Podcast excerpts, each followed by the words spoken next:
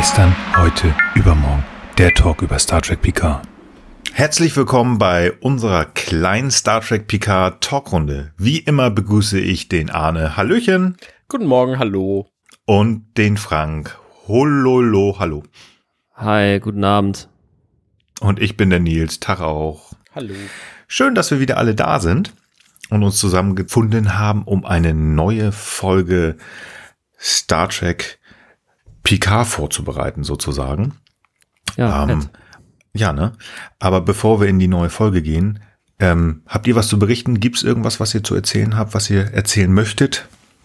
Ich habe angefangen, so ein bisschen zu, live zu streamen bei Twitch und das macht ein bisschen Spaß und ich weiß noch nicht, ob ich dabei bleiben werde, aber ich spiele da jetzt ab und zu Spiele. So, und das ist, es ist ganz witzig und ihr könnt mir folgen, dann werdet ihr zumindest informiert und dann könnt ihr euch entscheiden, ah, der Arne, den will ich eh nicht gucken.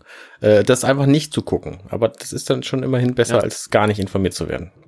Ja, sehr gut, ja. Ja, ich bin auch das da äh, einen Schritt davor, also ich hatte das ja inspiriert, äh, das von Arne zu hören, deswegen, ähm, mir fehlt zwar immer noch die Streaming-Kamera, aber ich glaube, äh, Streaming-Kamera, Quatsch, die Streaming-Card, dass ich also jetzt noch nicht mit meinen Konsolen spielen kann.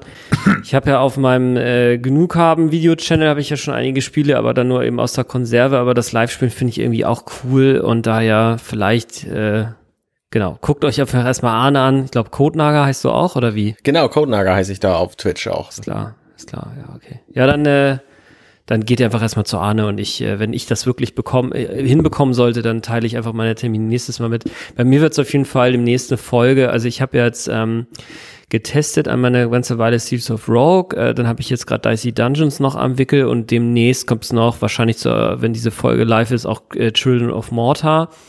Wen also Roguelites äh, und Roguelikes interessieren, da wird es bei mir, also ich glaube, das wird mein Kanalschwerpunkt werden. Slay the Spire ist ja eh dabei, äh, Binding of Isaac äh, werde ich wahrscheinlich auch demnächst mal veröffentlichen. Also wer solche Spiele mag, der kann mal bei mir vorbeigucken. So. Sehr gut. Nils, cool. Bei dir? Ich bin eigentlich gerade im Urlaub und äh, ja, sollte vielleicht die Tonqualität ein bisschen schlecht sein, liegt's daran. Aber sonst geht's mir gut. Ach, Ägypten ist doch gar nicht so weit weg. Nö, das stimmt. Was die Technik nicht alles macht. Ja.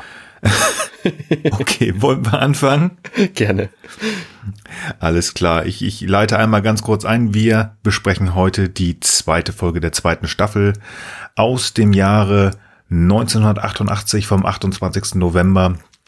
Die Folge heißt im Englischen Where Silence Has Lease, im Deutschen Illusion oder Wirklichkeit. Wir spoilern hier großartig diese schöne The Next Generation Folge und ja, ich glaube, Frank wollte was dazu sagen. Jo. So, ähm, ja, und zwar äh, die U S S Enterprise D mit ihrer allseits bekannten äh, Besetzung mit äh, Picard und Riker und so weiter sind unterwegs in den Morgana-Quadranten.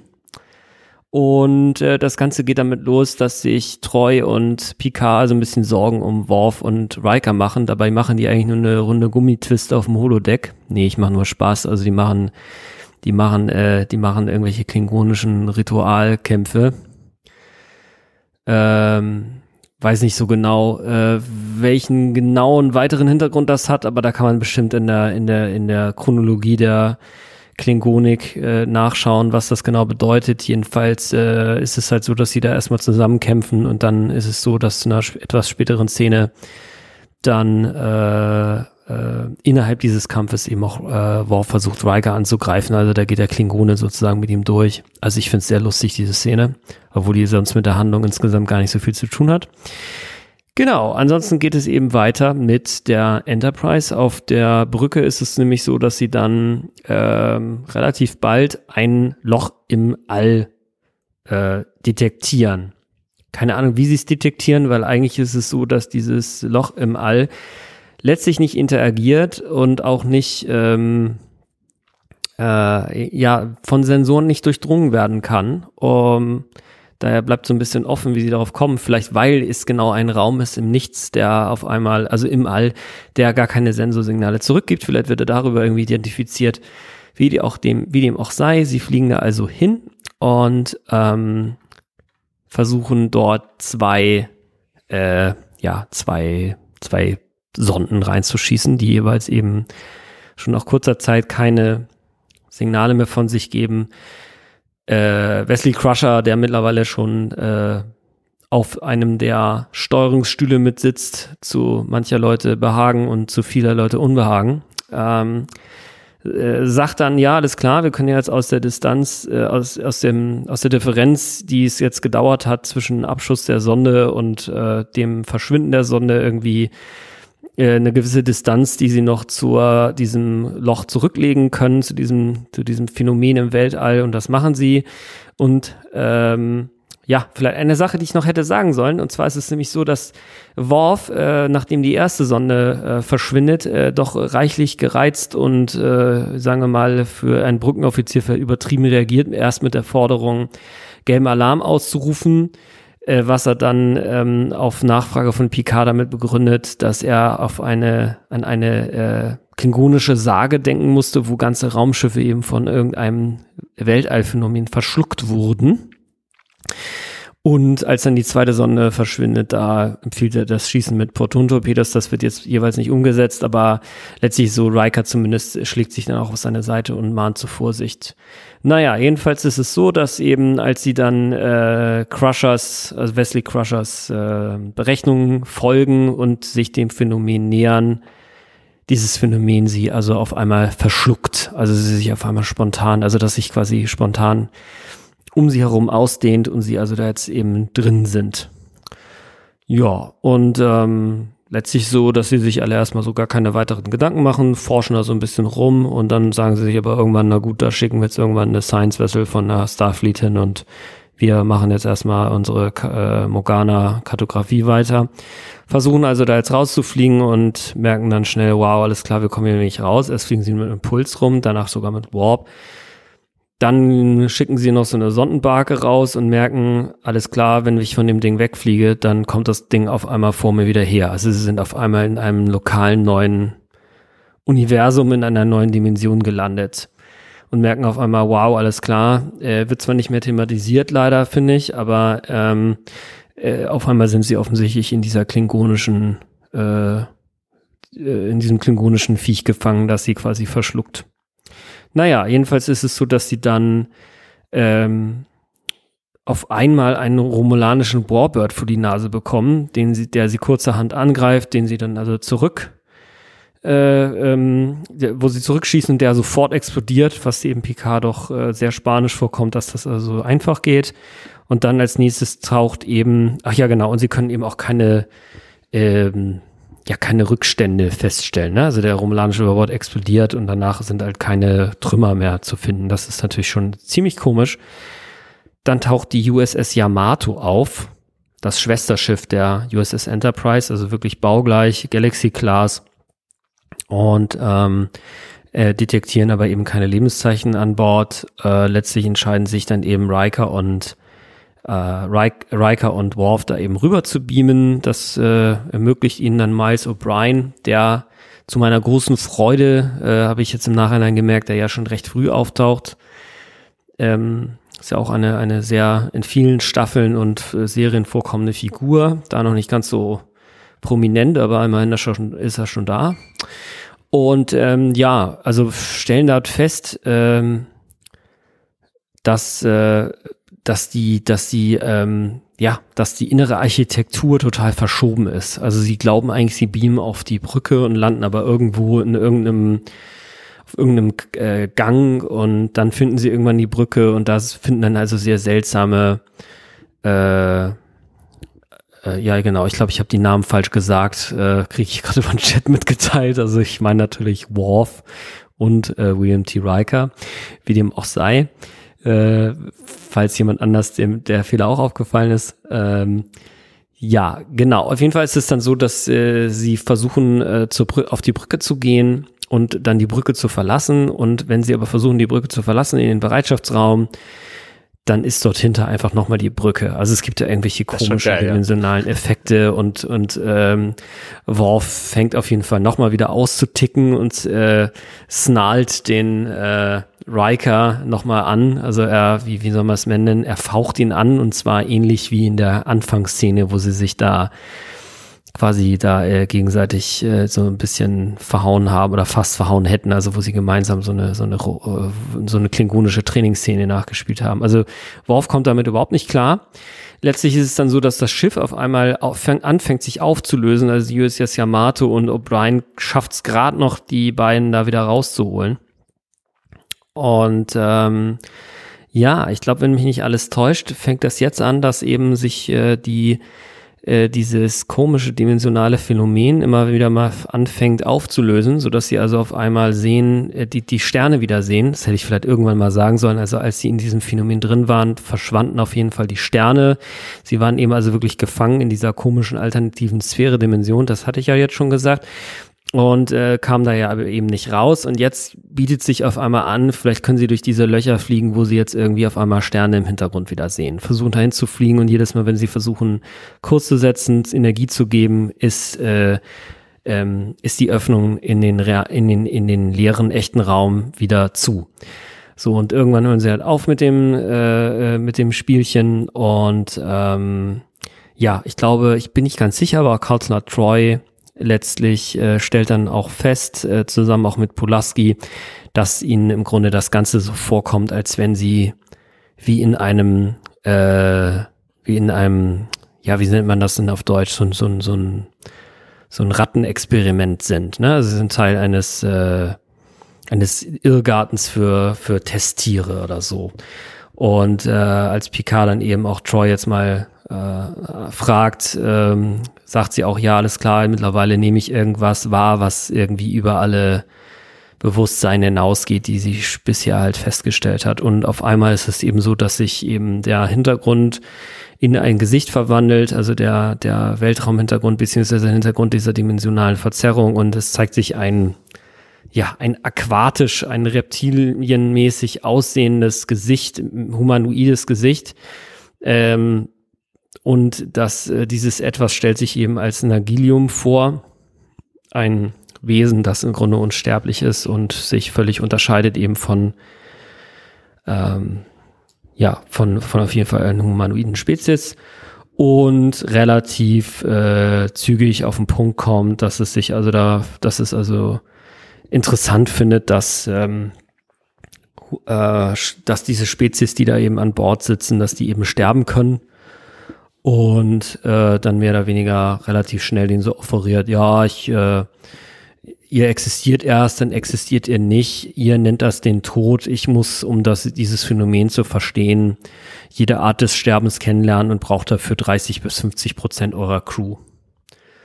Und äh, um da quasi, äh, ähm, ja genau, und davor ist es eben so, dass tatsächlich ein Mord schon passiert, also es wird eben, äh, Haskell heißt der, glaube ich, äh, so, so typischer, so typische, ähm, äh, wie nennt man das denn eigentlich, äh, Nils, du weißt das doch bestimmt, so eine typische Redshirt. Opfer, ja, Redshirt, Redshirt also, Manier. Genau, so eine typische, so eine typische Opferfigur, die also wirklich, wo man schon, wenn man ein geübter Star Trek Gucker ist, schon merkt, okay, alles klar, also wenn diese Folge jemand stirbt, dann wird es der sein. Und das ist dieser Haskell, der auf einmal auf dem Platz von Wesley Crusher neben, äh, äh, neben Data sitzt. Und der wird dann eben von Nagilum platt gemacht und äh, er findet das alles sehr interessant, also dieses komische, äh, überdimensionierte Weltraum-Phänomen, äh, Viech. Und äh, letztlich ist es so, dass sich eben Picard damit natürlich nicht einverstanden erklären kann, dass da seine Crew niedergemetzelt wird. Und letztlich ist es so, dass sie dann eben zu der Feststellung kommen, äh, jo, wir machen Selbstzerstörung. Das setzen sie dann also auch um. zwanzig Minuten Selbstzerstörung. In einer Szene dann sieht man, wie Picard in seinem Quartier sitzt und erst Data und dann noch Troy dazukommen und äh, ihm sozusagen auf, äh, mitteilen, dass sie das nicht richtig finden und Data dann nochmal fragt, was ist denn eigentlich der Tod? Ähm, und ähm, Picard dann eben, finde ich, ganz treffend erklärt, ja, letztlich, ähm, klar gibt es eben viele verschiedene Vorstellungen zu dem Thema und dass er aber selbst der Überzeugung eben ist, bisher hat sich schon durch alle Forschungen, die äh, die Menschheit und auch er selber gemacht hat, gezeigt, die Realität ist eben größer als das, was wir bisher von ihr ähm, wahrnehmen und deswegen ist möglicherweise auch äh, das Geheimnis um den Tod herum doch nicht ganz so einfach oder kompliziert, wie man das bisher vielleicht geglaubt hat. Naja, und letztlich offenbart sich dann aber, dass, ähm, dass dieser Data und diese Troy auf jeden Fall nicht Data und Troy sind, sondern irgendwelche äh, Illusionen von diesem Nagilum. Und ähm, die letztlich nämlich äh, ihn ja versuchen, davon abzuhalten, eben die Enterprise zu zerstören.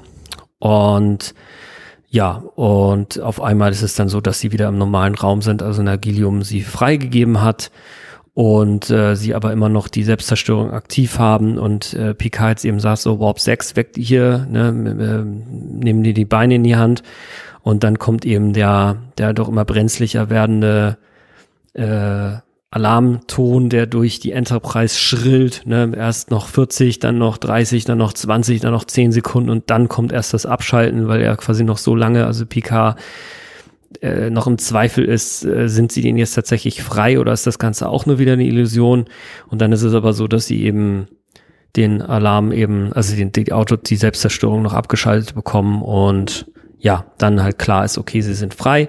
Und dann gibt es noch eine letzte Szene, wo Nagilum nochmal auf dem Computer von Picard in seinem Ready Room erscheint und äh, er den Picard vorwirft, die Menschheit sei ja eh viel zu aggressiv und äh, äh, deswegen wüsste er auch gar nicht, warum er weiter jetzt mit Kontakt haben soll und ähm, äh, ähm, ja, und, und deswegen hätte er sie jetzt freigegeben und äh, Ähm, Picard sagt dann halt, ja, eine Gemeinsamkeit hätten sie, nämlich die Neugier. Ja, da stimmt er ihm zu und dann endet das im Grunde.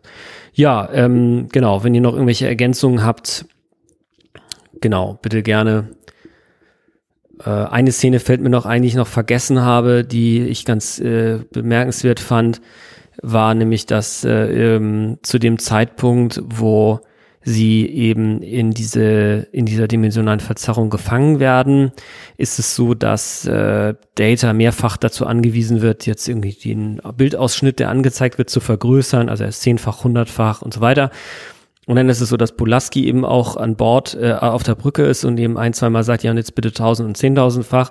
Und sie dann so schnippisch fragt, ja, weiß es denn, also Data, wie man die Sachen hier bedient? So, und äh, Das äh, fand ich halt schon so ein bisschen krass, das hatte ich auch wieder vergessen, aber dann fiel es mir auch wieder ein, dass Pulaski ja so ein bisschen Anti-Data ist und dann wiederum aber nur eine Szene später ist es dann so, dass sie nochmal irgendwie dann fast in die Situation kommen, so eine philosophische Diskussion darüber anzufangen, was denn jetzt ein Nicht sein könnte und Data dann irgendwie da eigentlich gerade was anfangen möchte zu erzählen und Picard dann die Diskussion aber abwirkt und das ist also wirklich eine sehr herrliche Szene, finde ich, wie Data da sich so zur Seite dreht und gerade anfangen rech- möchte, irgendwie irgendwas Intelligentes zu sagen und Picard sagt, ja, aber we, we, also wir, wir sparen uns die Diskussion für später. Gut, so, jetzt aber Schluss. Ich glaube, das Einzige, was mir jetzt noch einfällt, das ist, dass Nagilum halt äh, den Unterschied zwischen Männlein und Weiblein nicht versteht und ah. von Doktor Pulaski verlangt, hier zeig mir mal kurz äh, den Akt der Fortpflanzung, weil er das nicht versteht. Und sie ja. nur sagt, not likely, also nee, jetzt gerade mal nicht. Das ist auch noch ganz spannend. Ja, das ist auf jeden Fall lustig. Aber sonst hast du, glaube ich, alles gehabt. Sehr gut. Ich meine mich zu erinnern, ah. aber ich finde es auch nicht wieder, ehrlich gesagt, dass Data in dieser Folge einmal kurz lächelt. Ja, ja, total. Ist euch das auch gefallen? Ja, ja. ja das, das, das ist, das ist bei dieser Geschichte mit Das ist die, das ist die Szene, ähm, nachdem ähm, Picard zu Pulaski sagt, von wegen, ja, hier Data, der kann das, der ist super toll. Und ähm, Pulaski sagt, ach ja, stimmt, in ihrer Akte steht ja, dass sie am Leben sind. Und ähm, sie entschuldigt sich ja zweimal bei ihm, weil sie ja sagt, also ja, du bist ja eigentlich nicht da, du bist ein S, aber ich muss das akzeptieren, weil steht in deiner Akte. Und dann lächelt er.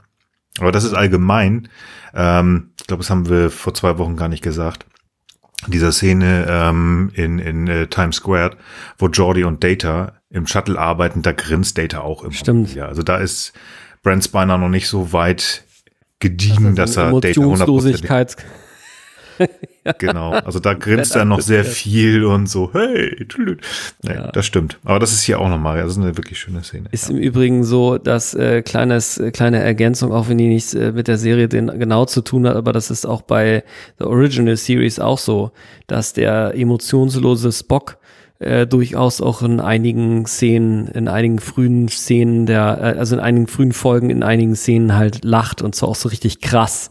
Also so zumindest aus der Distanz aufgenommen, aber das finde ich auf jeden Fall auch sehr witzig an dieser Stelle. Nur so als kleiner Gag, falls das irgendjemand interessiert. Das stimmt. Mhm. Nee, das stimmt. Ja. Ich fand, ähm, ich, ich möchte gerne, genau wie vor, vor zwei Wochen auch, fällt mir gerade auf, die Szene am Anfang mit Riker, die ist so ein bisschen eigenartig. Ähm, Klingone und Riker, also Worf und Riker, haben irgendein komisches Ritual. Und ausgerechnet die beiden werden am Schluss dann auch auf die äh, Yamato geschickt. Und das war der Moment, wo ich dachte, okay, die erleben da extrem komischen Kram. Vielleicht ist alles, was wir gesehen haben in dieser Folge, nicht wahr, sondern Teil von Holodeck-Kram, der immer noch zu der Simulation vom Anfang gehört. So, das haben sie hm, dann nicht gemacht. Aber bei Star Trek gibt's ja immer die Möglichkeit, dass alles, was du siehst, nicht wahr ist. Ja, das stimmt und schon, ja. Gerade da, wo eben die Brücke zweimal hintereinander auftaucht, was ich übrigens filmisch einen sehr, sehr coolen Effekt finde. Also das haben sie echt ja, gut hingekriegt. Stimmt. Ähm, habe ich gedacht, okay, wir sind schon wieder in so einem Ding drin. Ich habe mich am Anfang gefragt, weil ich also auch, bin ich ganz ehrlich, ich habe hier das Wort Quatsch stehen. Ähm, diese Anfangsszene mit dem Holodeck, ja, Entschuldigung, das ist echt so, hä? Was soll? Vor allen Dingen auch das Picard da sitzt, oh Gott, oh Gott, oh Gott, oh Gott, oh, die bringen sich bestimmt um. Oh, ja. Nicht das Worf, den P. den Riker. Oh, da ja. hatte ich Nackenhaare, wirklich. Ich habe mir, ich habe überlegt... Aber das ist ja wenn gar nicht Riker, so wie wir gesehen haben. Also der stand mir, ja, ja Riker stimmt. Überhaupt nicht ähnlich. Es ist unfassbar. Oh, Wolowitz Riker, genau, Wolowitz Riker. Ähm, nein, ja. Also wenn es wirklich so gefährlich wäre, warum lässt Picard das zu? Nein, jetzt ist das vielleicht schon Nagilum an Anfang? Habe ich mir überlegt, um das, ich will mir, habe mir versucht, mir das schön zu reden.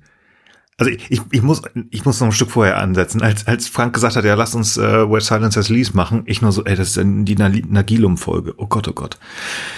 Ähm, ich mag Nagilum nicht, aber gut. Ist er das vielleicht schon? Hat er vielleicht auf, auf, auf ähm, Worf schon Einfluss? Ich weiß es nicht. Man versucht sich das ja irgendwie schön zu reden, aber die Szene ist echt brrr, nur damit die beiden Typen dann am Ende ähm, auf die Yamato gehen können und Worf dann äh, Riker zitieren kann, ruhig bleiben, Lieutenant, ruhig bleiben. Und da irgendwie auf diesen dreiundvierzig Brücken hin und her läuft. Boah, weiß ich nicht. Ja. Also ja. ich glaube, ich, ich könnte mir ehrlich gesagt vorstellen, dass die Idee der Screen, also der, der Folgenschreiber eigentlich war, also es geht ja um den Tod letztlich, ne? Und mhm. äh, darum, dass jetzt Nagilum checkt das nicht, ist dafür also so ein bisschen der Anlass dafür, sich mal damit zu beschäftigen, so ein bisschen. Und die erste Szene ähm, bereitet da so ein bisschen drauf vor. Also soll das, glaube ich. Also sie tut es, sie schafft es nicht besonders gut, aber es geht ja im Grunde genommen um eine brenzliche Situation. Also Picard macht sich Sorgen, ne, weil sie wahrscheinlich mit abgeschalteten äh, Sicherheitsmaßnahmen, das hätten sie auch mal sagen können, im Grunde genommen so eine Leben-auf-Tod-Situation, die so im klingonischen Kontext eine Rolle spielt, irgendwie aufeinander geraten. Und dann ist es eben auch noch so, dass eben äh, ähm, Riker äh, ja von Worf irgendwie angegriffen wird. Später sagt Nagilum ja auch noch, äh, die Menschheit ist viel zu aggressiv. Das kommt ehrlich gesagt gegenüber dem, was Nagilum alles von den Menschen wissen kann, ziemlich kontextfrei daher. Wenn man aber jetzt äh, noch die Szene davor halt mit einbezieht, wo also äh, Worf halt so anfängt, so super aggressiv äh, irgendwie auf Riker zuzugehen und auch auf der Yamato nochmal durchdreht, ja, vielleicht irgendwie so, ja, aber ich finde auch, dass das echt nicht gut umgesetzt ist. Das ist jetzt auch nur, weil wir jetzt so, sagen wir mal, aus der Vogelperspektive drüber reden und ihr jetzt die Frage gestellt habt, ja, sonst würde mir das gar nicht auf einfallen, aber ich glaube tatsächlich, dass es einfach eine echt nicht gelungene Erzählform war, um irgendwie dieses Thema Tod einzureichen und irgendwie auf dieses Thema Menschheit ist oder humanoide Wesen sind so aggressiv irgendwie hinzusteuern, so, ja. Also ich glaube, das hat aber auch so ein bisschen den den Hintergrund, dass Staffel zwei Anfang, die mussten sich jetzt ja gerade neu finden.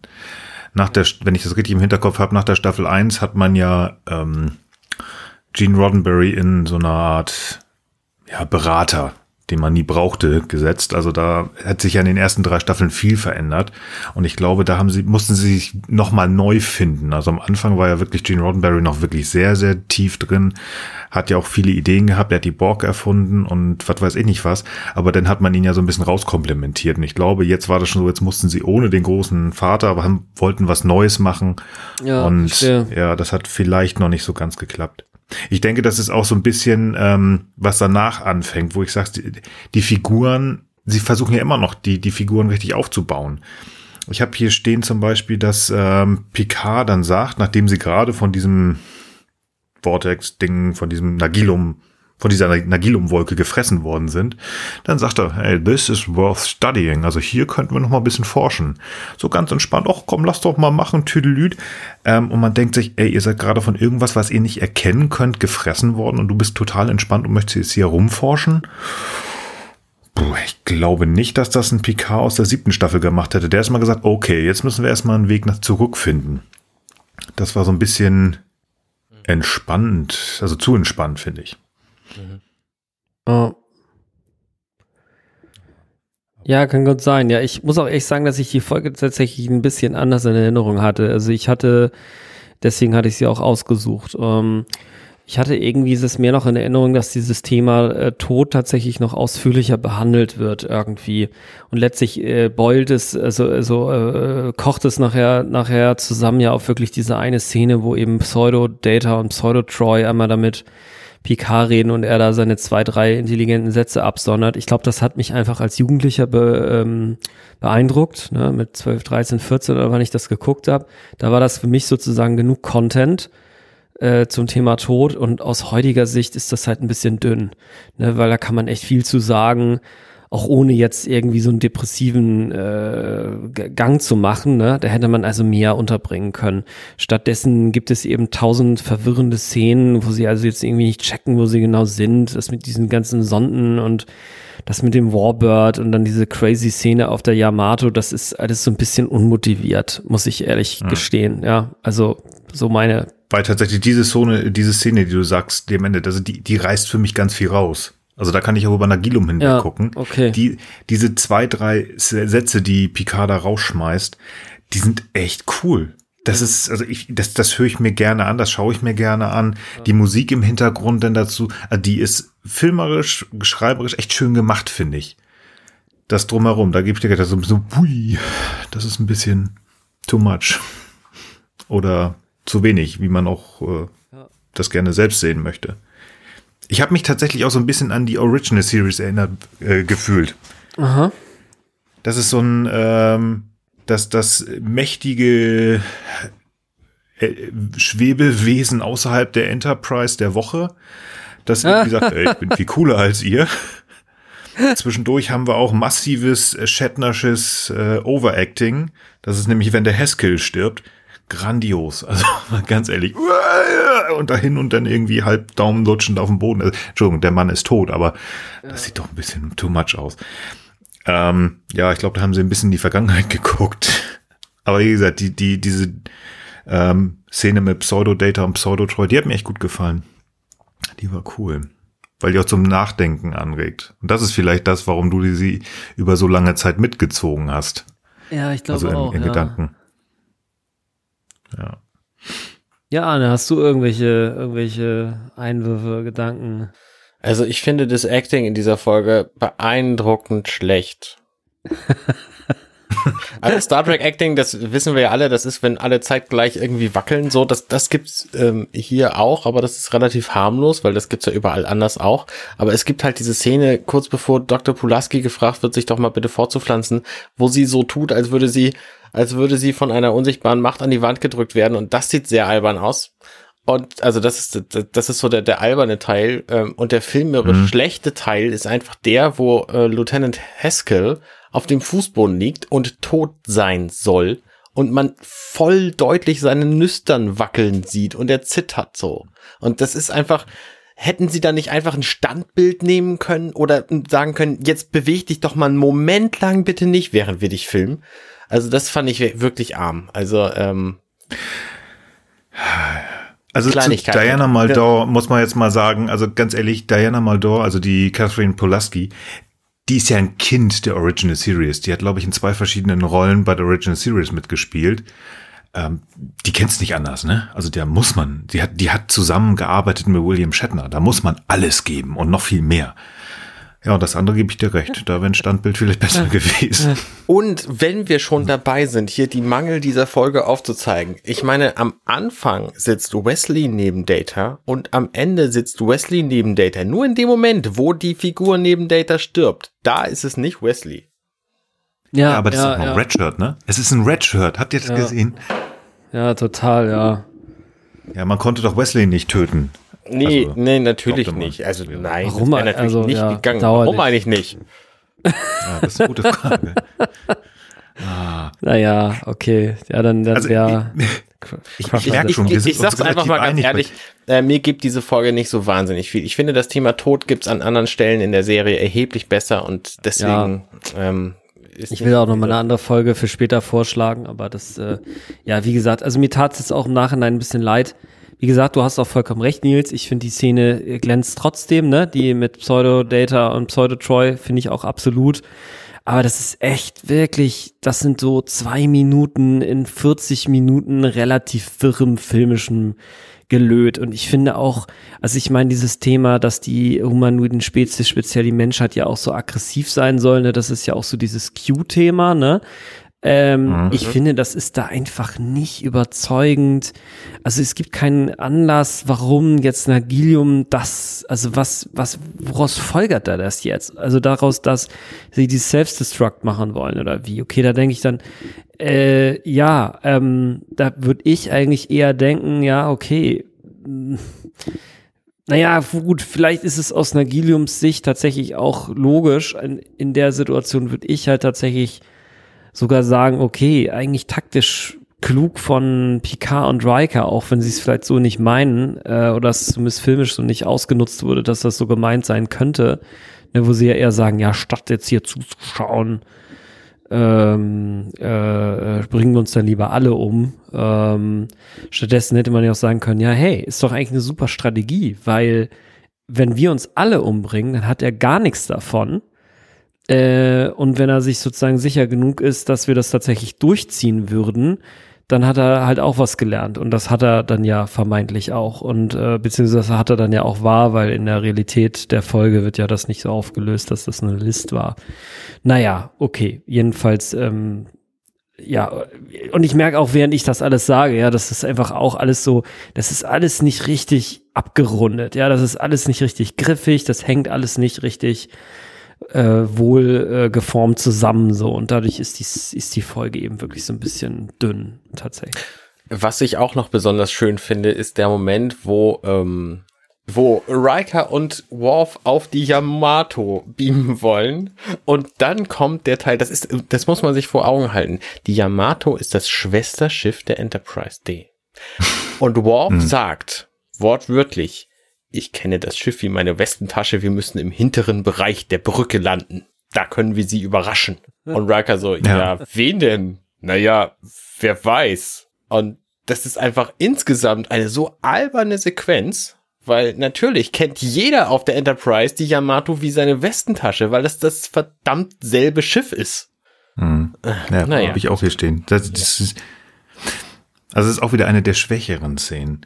Schön war aber das, was Frank gerade gesagt hat. Diese, ähm, diese Selbstzerstörungsnummer, die Überlegung dahin, finde ich wiederum auch einen eigentlich einen ganz, ähm, ganz starken Picard-Moment. Weil das ist das erste Mal, dass er, also wir haben ja letzte Woche schon besprochen, dass er so ein bisschen ähm, dahin geht, äh, sch- sehr endgültige Schritte zu machen. Also bei der letzten Folge war es ja so, dass er sich selber erschossen hat und hier sagt er auch schon ein bisschen so, ja, es könnte ja sein, dass ich uns alle in die Luft sprenge, um zu verhindern, dass meine Crew gefoltert wird und dann sage ich lieber, komm einmal ganz kurz und alle sind weg. Ähm, also er ist da schon so ein bisschen schwarz und weiß. Auch hier. Ist natürlich eine krasse An- Ansage, aber es ist, finde ich, auch irgendwo ein, ein, ein, ein Ein starker Picard-Moment.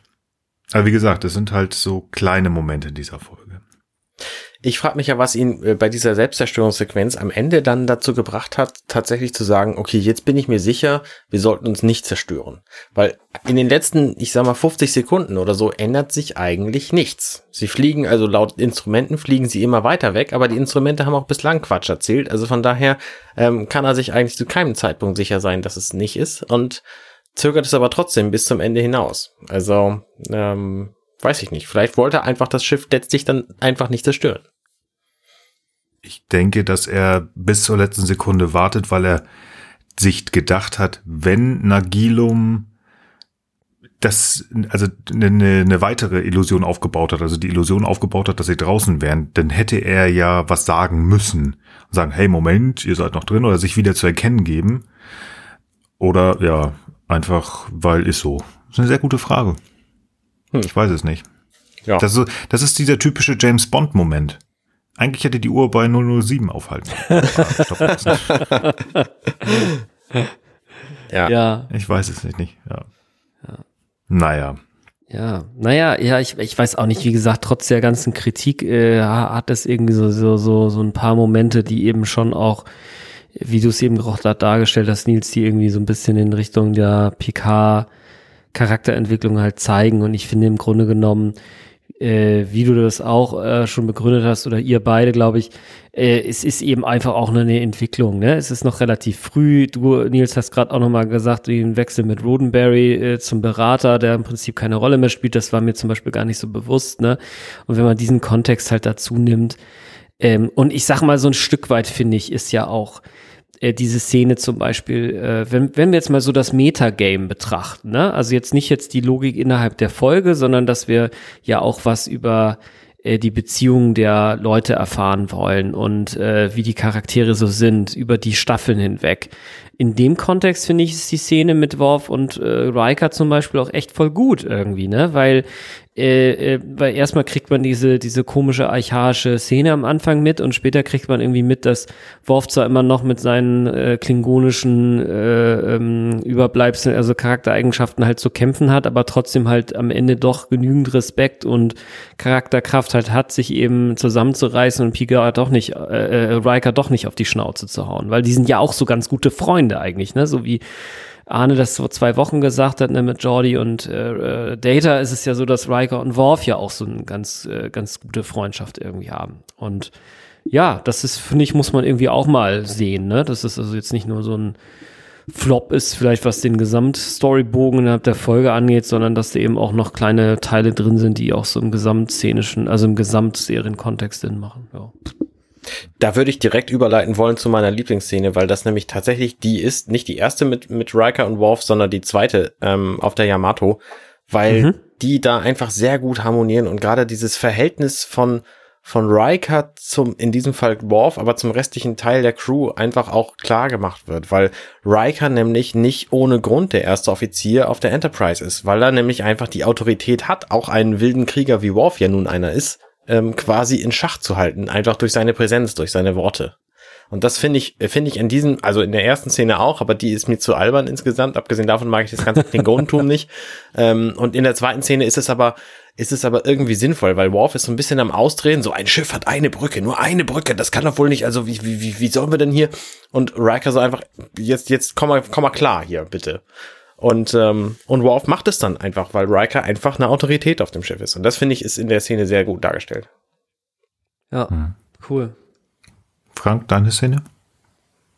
Ja, wie gesagt, deswegen hatte ich es ja auch nachträglich nochmal erzählt äh, bei der Story-Zusammenfassung. Also ich fand diese Szene einfach mega lustig, wo wo er, also wo er am Anfang erst ja, ähm, wie das ja auch noch häufiger in der zweiten Staffel, also mit Pulaski und Data halt klar wird, dass Pulaski eigentlich so auf, nicht so mit Data klarkommt als künstlicher Lebensform, und da erst so ein bisschen anti ist, und danach gibt's dann aber irgendwie, weil äh, ähm, Data irgendwie was Intelligentes eben über das äh, über das äh, über das Nichts sagt, beziehungsweise in der Szene davor, glaube ich, irgendwie auch sagt, der erste die erste Feststellung äh, dessen, was zur Intelligenz, also was zu, was was als Intelligenz qualifiziert ist, zu sagen, ich weiß es nicht oder so. Und dann geht das ja irgendwie noch weiter, und dann will er irgendwie quasi so was Philosophisches ab, sondern dreht sich zur Seite und streckt schon so die Zunge so ein bisschen raus und hat so den Finger so erhoben und möchte so ansetzen, was zu sagen. Und Picard dann so,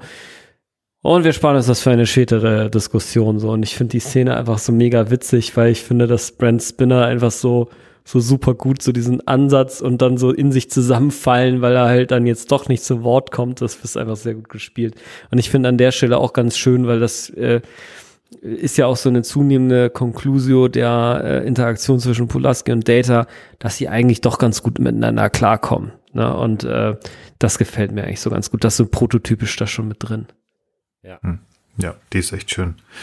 Bei mir ist es tatsächlich diese, wo wir gesagt haben, das ist so eine der wenigen Szenen, das ist diese Picard-Philosophen-Szene, wo er halt bei sich ähm, im, im Quartier sitzt. Pseudo-Data und Troy kommen rein und er philosophiert so ein bisschen über den Tod, was kommt nach dem Tod, was ist es, ähm, mit der Musik im Hintergrund. Ich finde die insgesamt, die ist sehr stimmig, die Szene. Also für mich die beste Szene in, der, in dieser Serie, das war leider nicht schwer, aber die hat mir echt gut gefallen, einfach ähm, auch die Musik im Hintergrund. Ich höre gerne mal ein bisschen Klassik, das passte einfach auch zu Picard, der halt doch so ein bisschen mal so ein bisschen was auch Älteres und Weiseres dabei hat. Du meinst in der nee. Episode, ne? In dieser Episode, genau. Ja, alles klar. Ja, gut. Wollen wir es denn damit belassen, ihr beiden?